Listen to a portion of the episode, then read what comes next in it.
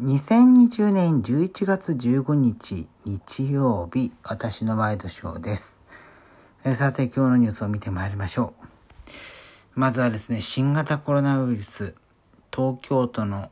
今日の感染者数、新たに確認されたのが255人と。うーん日曜日はちょっとね、減るイメージだったんですけれども、うーん。まあ報道によってはね、5日ぶりに300人を下回ったという報道もあるんですけれども、うん、日曜の今までの感じを考えると、うん、そこをこう声高に伝えるのが正しいのかっていうのを思ったりしますよね。まあそれはね、あの、土日で、えー計算することが減ってますから、その辺のことをさっぴいての状況が一番正しいと思うんですけれども、でも、まあ、うん、既存のメディアからしてみたら、数字っていうのが一番大事なことは変わらないってことなんでしょうかね。うん、その辺ちょっと悲しい部分ではあるんですけども。なんてことを思いつつね、えー続いての話題参りましょうか。えー今日ですね、え日本を含めた15カ国が RCEP、えこれ日本語で言うと地域的包括的経済連携という枠組みなんですけれどもこれの協定に署名をしたということです。まあこれ今共同通信の記事を見ているんですけれども関税削減や統一的ルールにより自由貿易を推進する枠組みで日本にとっては貿易額が最大の中国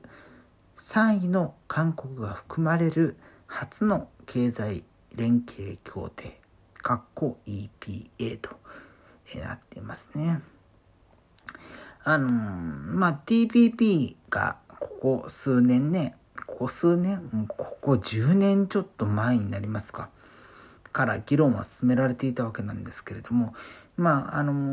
ーことアジアに絞っては TPP ではカバーできない部分があったので、で、今回、この RCEP の枠組みが生まれたことによって、え経済の連携がアジア間でできるようになったと、えいうことはあるわけなんですけれども、まあ、これって、うん、なかなか難しい部分があって、うんまあ、ここから先、経済の状況変わってきますよね、とか、あとは、うん、経済、うん、世界的にどういう貿易をしていくかっていうのはもちろん変わりますし、っていう世の中の中で、うんどういう態度をとっていけばいいかと、えーいうことはちょっと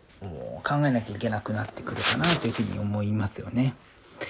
で、まあ、実際にあの、なんだ、TPP に関してはトランプ政権の時に、えーアメリカとしてあんまり導入に前向きでなかった、えことがあったりするので、各国のこの時点で、まあ、参加に合意していたとしても、時々の政権によってその考え方が変わってしまう恐れっていうのはすごい大きいわけですよね。うん、これはもう日本国内でももちろんそうですし、えーまあどんな条約であっても加盟している各国が、えーその時々の、うん、権力者、えーまあ大統領なり首相なりまあそういうところがどういうふうに判断するかによって結構変わってくるななんていう、うんイメージがあるのでなかなか何が正解かなっつうのはこれから、えー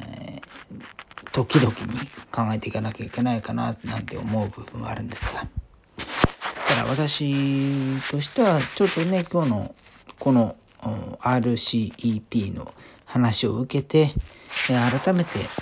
誰がリーダーシップを取るのかそれぞれの国なのかもしくはまあそれぞれの国のそれぞれの大臣なのかもしくは、えー結構お世話になっている国の方なのか、えー、そういうとこも含めて考えていかなきゃいやいけないのかななんていうことを思いました。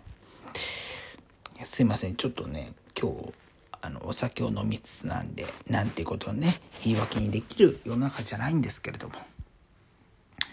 あのこれを撮った後配信した後改めて自分なりの考え方を